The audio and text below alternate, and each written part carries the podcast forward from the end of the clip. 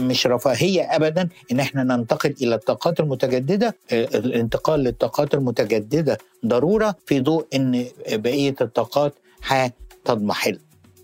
لأنه في الآخر أنا مستهدف إيه؟ إن البني آدم يعيش حياة كريمة. طيب لو أنا استهلكت كل البترول في حريق ال flue gases وال pollutants اللي طالعة دي ما هي بتضر الإنسان وفي نفس الوقت بتخلص على الثروة دي اللي هي ناضبة. يبقى أنا لازم أركز في الفترة الجاية دي على ال natural resources اللي موجودة عندي like الـ sun. أنا في عندي ثلاث natural resources undepleting الشمس هواء والمية. الثلاثه دول اللي ربنا خلقهم عاملين ال sustainability بتاعت العالم وبتتغير صورهم كل شوية.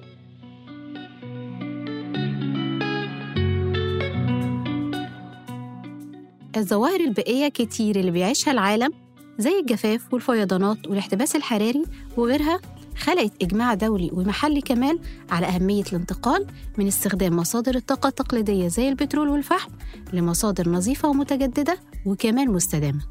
وخاصة لما نكتشف إن قطاع الطاقة بيساهم بنسبة كبيرة في الانبعاثات الكربونية اللي بتساهم في التغيرات المناخية.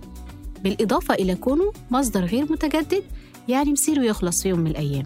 فعلى المستوى المحلي في مصر هنلاقي إن قطاع الطاقة مسؤول عن 74% منها خلال 2019 وده وفقا لورقة بحثية لمركز حلول للسياسات البديلة بعنوان الطاقة المتجددة في مصر الاحتياجات والأولويات. وهي نفس الورقة اللي بتقول لنا إن الاعتماد على الطاقة المتجددة للتصدي لتغير المناخ وتحقيق التنمية المستدامة بقى مسار إجباري على مصر إنها تلتزم بيه.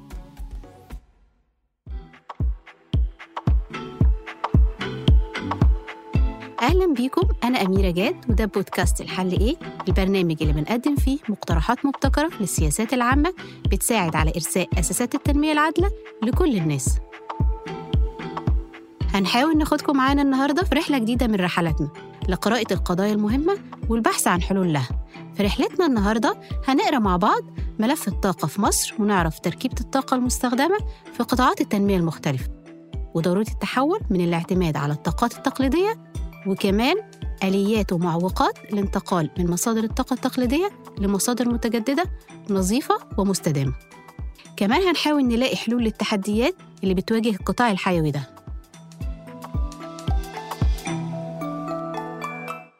أول جولة في رحلتنا لعالم الطاقة هنتعرف فيها على الواقع الحالي للقطاع من خلال مصادر الإنتاج وبيانات الاستهلاك ودي بيقول لنا عنها المهندس أسامة كمال وزير البترول السابق.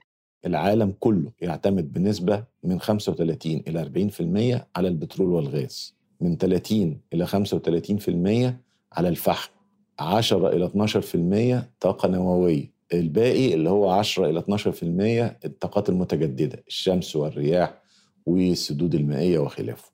في مصر ال energy mix مختل جدا لغاية النهاردة بيعتمد بنسبة 93% على ال oil gas. والباقي اللي هو السبعة في المية دي جاية من renewable اللي هي mainly السد العالي وال solar energy يعني energy mix مختل ويمثل خطورة لأنه لما حصل إنه ال oil gas قل في الفترة من 11 ل 16 زي ما شفنا قبل كده ابتدى يحصل إيه؟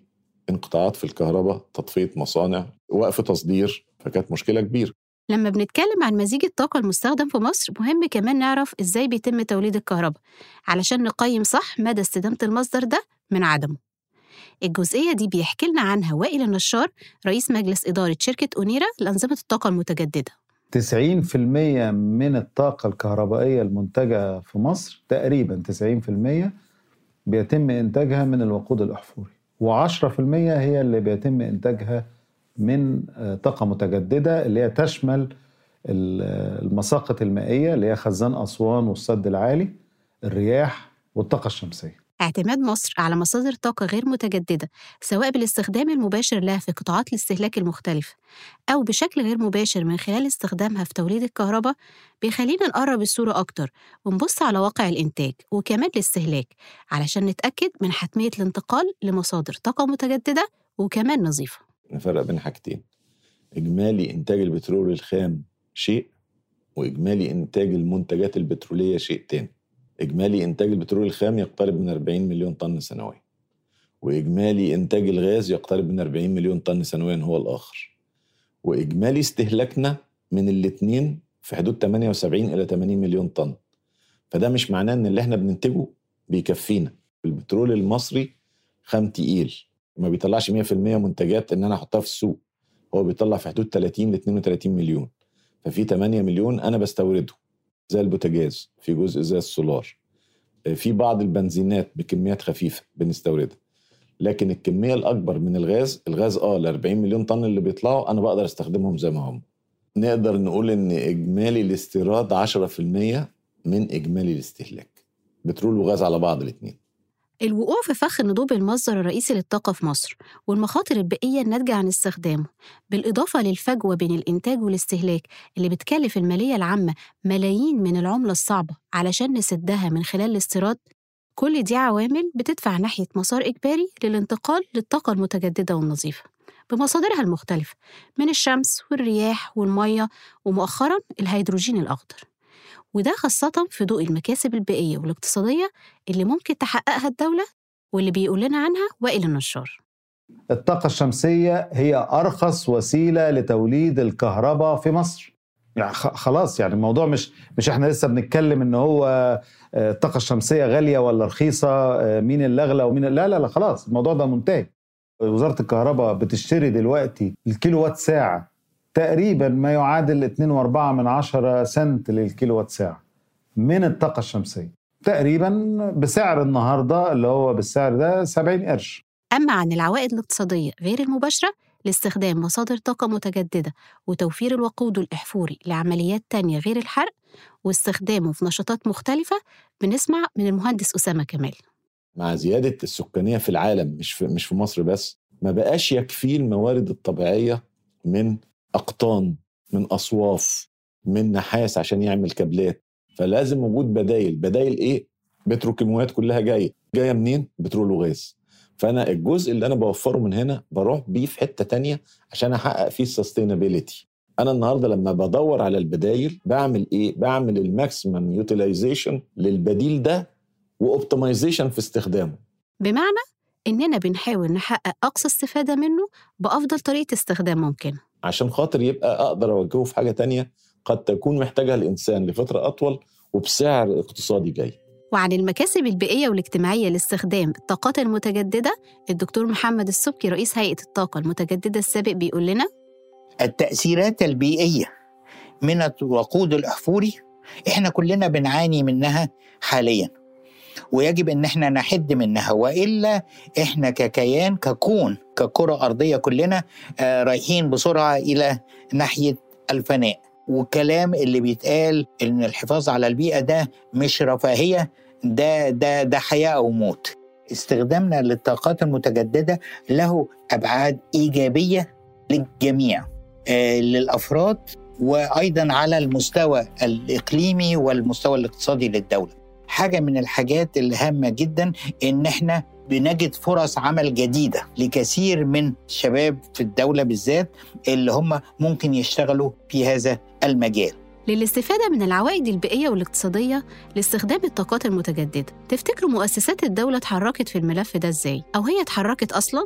الورقة الصادرة عن مركز حلول للسياسات البديلة بعنوان سياسات الطاقة المتجددة في مصر نظرة عامة وتحليل بتجاوبنا على السؤال ده وبتقول إن مصر انتبهت للضرورة الملحة للانتقال للطاقة المتجددة وحددت هدف وصفته الورقة بالطموح يتركز حول استهداف إنتاج 45% من الكهرباء باستخدام الطاقة المتجددة بحلول 2035 وده فيما يتعلق بالمستقبل. بس خلينا نرجع بالزمن شوية لورا ونستكشف البعد التاريخي لاستخدام الطاقة المتجددة في مصر. واللي بيقول عنه الدكتور محمد السبكي الرئيس السابق لهيئة الطاقة المتجددة. لو بشكل فلسفي فاحنا ابتدينا استخدام الطاقات المتجددة من أكثر من 7000 سنة. ده جزء فلسفي بس بحب أقوله. من أيام الفراعنة استخدمنا الشمس في إضاءة بعض المعابد استخدمنا المراكب بالقلاع للتحرك في مياه النيل فاستخدمنا الرياح. ثم انتقلنا بعد كده لأول محطة شمسية في مصر سنة 1913 آه، عندما كان أحد المتخصصين الأمريكيين اسمه فرانك شومان ابتدى محطة آه، لضخ المياه عن طريق تشغيلها بالطاقة الشمسية في منطقة المعادي. ثم في العصر الحديث ابتدينا هذا الكلام باستخدام الطاقات المائية آه، من المساقط المائية في خزان أسوان والسد العالي. ده كان في أوائل الستينات. بالرغم من قدم البعد التاريخي لاستخدام الطاقة المتجددة في مصر إلا إن سنة 2014 كانت سنة محورية في قطاع الطاقة المتجددة وتحديداً من مصادر الشمس والرياح والمية تفتكروا ليه؟ أول تشريع قوي صدر في هذا آه، كان مع ال- الدستور المصري اللي صدر في 2014 كان في المادة 32 منه أشارت هذه المادة إلى التزام الدولة بالاستخدام الأمثل للطاقات المتجددة وحث البحث العلمي آه، في هذا المجال. فده كان غطاء تشريعي قوي جدا لأنه هو على مستوى الدستور. تلا هذا تشريعين تشريع صدر في أكتوبر 2014 كان بقرار من مجلس الوزراء بما يسمى تعريفة التغذية الكهربائية. تلا هذا عشان يبقى هناك غطاء تشريعي متكامل. صدر قانون قانون اسمه قانون 203 في ديسمبر 2014 كان اسمه آه، تنمية الطاقات إنتاج كهرباء من الطاقات المتجددة. التشريعات اللي صدرت في 2014 وعلى رأسها القانون 203 خلقت الآليات اللي كانت غايبة قبل كده واللي بتحدد إزاي يتم التعامل مع الطاقة الكهربائية المولدة من الطاقات المتجددة. دي كانت مهمة قوي وفارقة في رحلة الانتقال للطاقة المتجددة. دكتور محمد السبكي بيشرح لنا أكتر ليه الآليات دي مهمة. هذه الخمس آليات كانت آليات لتشجيع الاستثمار في مجال إنتاج الكهرباء. واحد منهم كان آلية Engineering Procurement and Construction اللي هو التصميم والبناء والشراء اللي بتخلي الدولة تبني المحطات بتاعتها من خلال مقاولين. وهذا كانت الآلية اللي ماشية بس ما كانش لها الغطاء التشريعي القوي. الأخرى آه، كانت ال BOO اللي هو ال build own operate البناء التملك والتشغيل وهو آلية بتسمح بها أن تطرح مشاريع الدولة بتطرح مشاريع وتلتزم الدولة بشراء الكهرباء المنتجة من الطاقات المتجددة من هذه الآليات. الآلية الثالثة العلاقة المباشرة ما بين منتجين الكهرباء من الطاقات المتجددة والمستخدمين النهائيين. فدي كانت ماشية في اتجاه تنمية السوق الحر التنافسي وهذه الآلية لازال بيتم التطوير فيها. كان بعد هذا الآلية الرابعة اللي هي آلية تعريفة التغذية الكهربائية بتتميز بأنها الدولة بتعلن من الأول على مستهدفات معينة من الطاقات المتجددة بأسعار معلنة.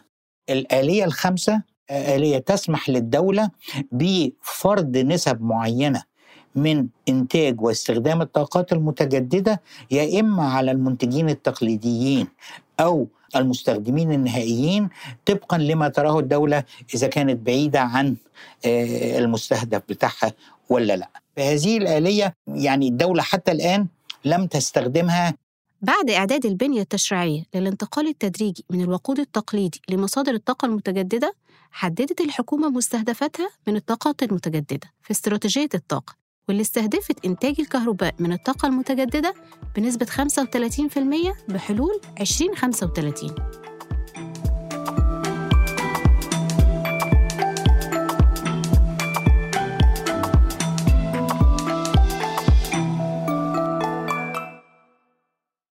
الحكومة ارتفعت بسقف طموحاتها شوية وحدثت الاستراتيجية دي سنة 2017 علشان يكون المستهدف 42% بحلول 2035 تفتكروا تم تحقيق المستهدفات دي من الاستثمارات؟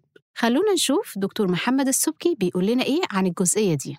جذبت في حينه أكثر من 180 مستثمر في مجال الطاقات المتجددة تأهل منهم ما يصل إلى 85 مستثمر. اللي كان مستهدف إن إحنا نصل بخليط مثلا الطاقة الكهربية آه، عام 2022 آه، نسبة 20% من الطاقة الكهربية تكون من الطاقات المتجددة. وصلنا إلى ما يصل إلى تقريبا نسبة 14 أو 15% من الطاقة سنة 2022 تقريبا 7 8% من الطاقات آه، من الرياح والشمس مجتمعين آه، ومن الطاقة المائية في حدود برضو ما بين 7 و 8% وبعض الأحيان بتنزل ل 5% طبقا لمستوى المياه في نهر النيل. القسمة ما بين الرياح والشمس هي بتختلف يوم عن يوم طبقا لتوفر الشمس وتوفر الرياح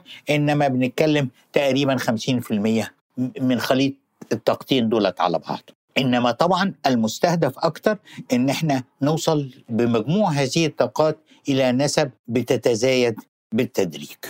عدم تحقيق المستهدف من الطاقات المتجددة بيخلينا ندور على التحديات اللي بتواجه القطاع ده واللي بتعطل المستثمرين فيه عن الإنتاج اللائق بمستويات عالية من المصادر المتجددة. وائل النشار بيرصد معانا تحديات القطاع. اللي مبطئنا أربع حاجات. نمرة واحد التمويل. البرامج التمويلية اللي موجودة من جميع الجهات التمويلية بتروح دايما للمحطات الكبيرة اللي هي معدية ال 20 ميجا.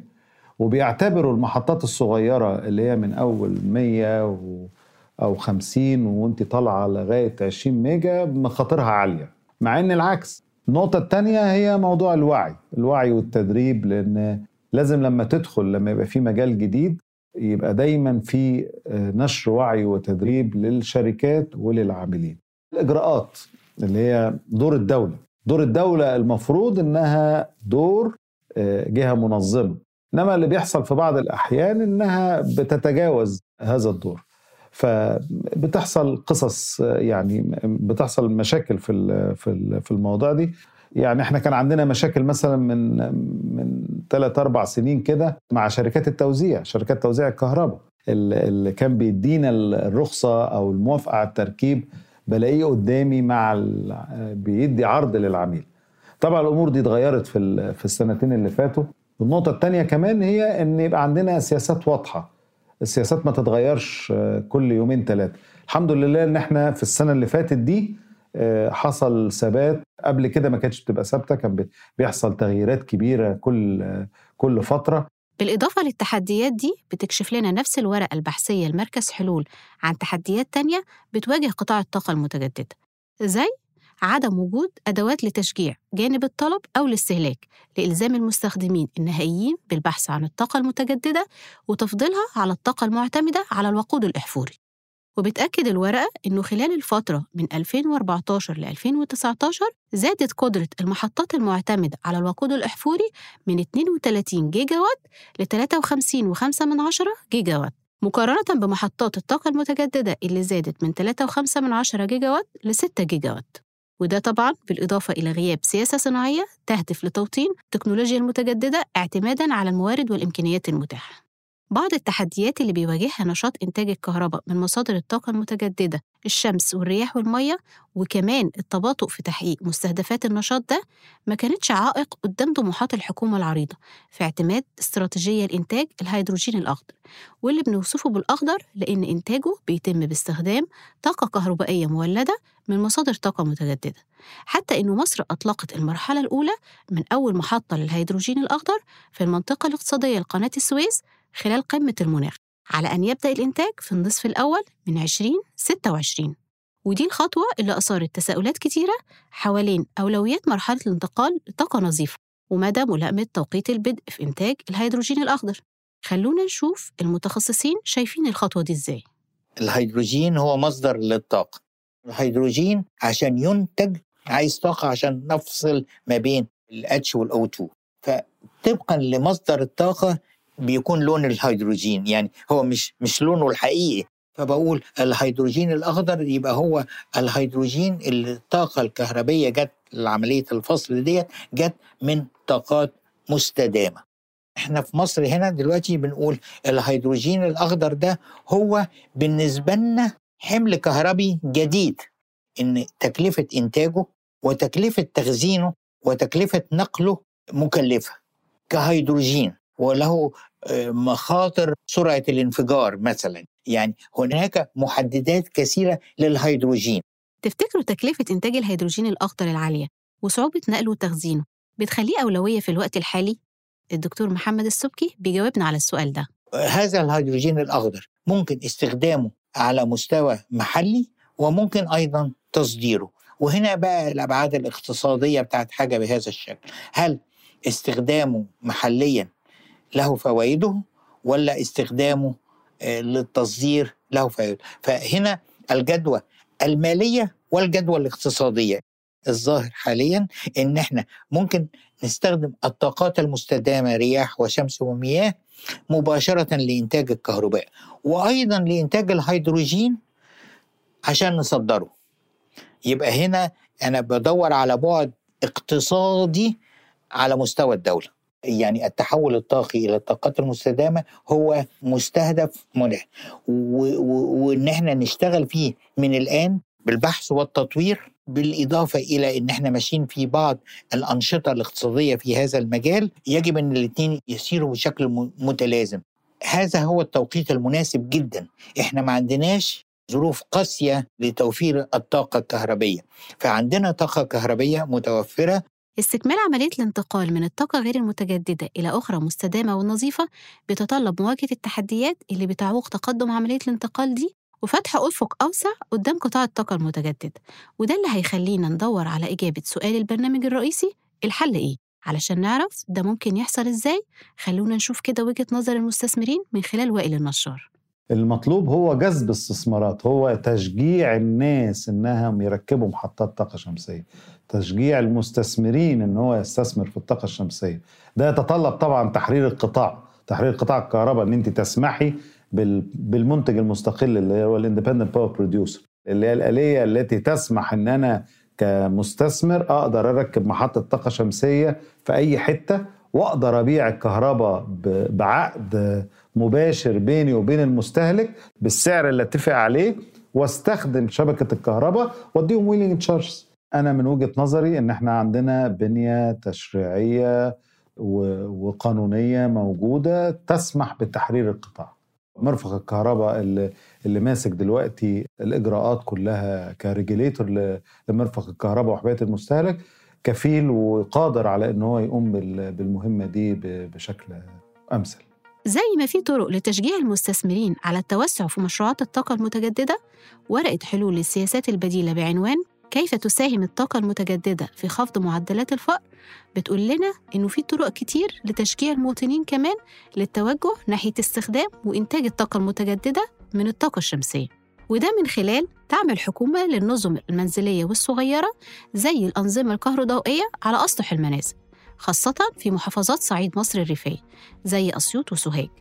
وكمان المناطق اللي عندها إمكانيات عالية في الحصول على الطاقة المتجددة وده اللي بيتطلب تعديل الأطر القانونية لتشجيع التطبيقات دي. وكمان أوصت الورقة بضرورة تشجيع الحكومة على دعم استيراد المعدات اللازمة لتأسيس أنظمة الاستخدام المنزلي وتقديم مزايا تنافسية للمحافظات اللي بتتمتع بإنتاج الطاقة المتجددة زي الإعفاءات الضريبية علشان تشجيع جهودها في تعزيز الإنتاج المنزلي والصغير للطاقة المتجددة. وفي نفس سياق طرح الحلول بيقول لنا محمد السبكي بدون شك هناك عدد من التحديات لاعتمادنا بشكل متنامي على الطاقات المستدامة إنما هذا التحدي ممكن نجابهه ب يبقى وجود عمليات تمويلات ميسرة وإن يبقى في عندنا نوع من المحفزات. هذه المحفزات ممكن تكون محفزات تشريعية محفزات مالية محفزات حتى الغير مادية. يعني مصنع بيستخدم الطاقات المتجددة نقول ده ده أحسن مصنع ياخد كاس يعني حاجة بهذا الشكل. فده ده هام جدا جدا. يعني الانتقال من شكل إلى شكل آخر من مصادر الطاقة هو اقتناع إن هناك احتياج تطور تكنولوجي وصرف عليه. ننتقل بشكل تدريجي ده مهم جدا. لأن مش هينفع إن على مدى قصير من الزمن نمتنع عن استخدام الطاقات التقليدية وننتقل إلى الطاقات المستدامة النظيفة ده مش هيتم ما بين ليلة وضحاها. يتماشى مع هذا التدريج التطور التكنولوجي في الطاقات المستدامة بصفة عامة. وعن ترشيد الاستهلاك من الوقود التقليدي وتغيير مسارات استخدامه كحل ضروري خلال فترة الانتقال للطاقة المتجددة أسامة كمال وزير البترول السابق بيقول اللجوء إلى البدايل بتاعة الطاقة ده لجوء حميد بس مش دي الحاجة الوحيدة اللي لازم نشتغل عليها. يعني إحنا مش عايزين نبقى عاملين زي اللي بي إيه زي اللي بيملى كوباية مخرومة. هو عمال يعبي فيها طاقه وهي بتخر من تحت. لا لازم يبقى في جزء من ترشيد الاستهلاك. زي ما بنقول في تنوع مصادر توليد الطاقة بنقول برضو تنوع مصادر استخدامات الطاقة وترشيدها. بنقيس كفاءة استخدام الطاقة في العالم عن طريق إيه؟ عن طريق قد إيه أنا بستخدم طاقة مقابل كل دولار في الجي دي بي. نجد إنه في مصر استهلاكنا من الطاقة قدام كل دولار من الناتج القومي يصل إلى 27 مليون وحدة حرارية. طب الرقم ده في دول العالم كام؟ ألمانيا إيطاليا إنجلترا الرقم ده ما بين 4 إلى 6 مليون وحدة حرارية. يبقى إحنا استهلاكنا من الطاقة يصل إلى من 4 ل 4 ونص ضعف في الدول الأوروبية اللي هي مفترض إن الحياة فيها هناك رفاهية أعلى مما هو موجود هنا. فده معناه إيه؟ إنه في سوء استخدام للطاقة.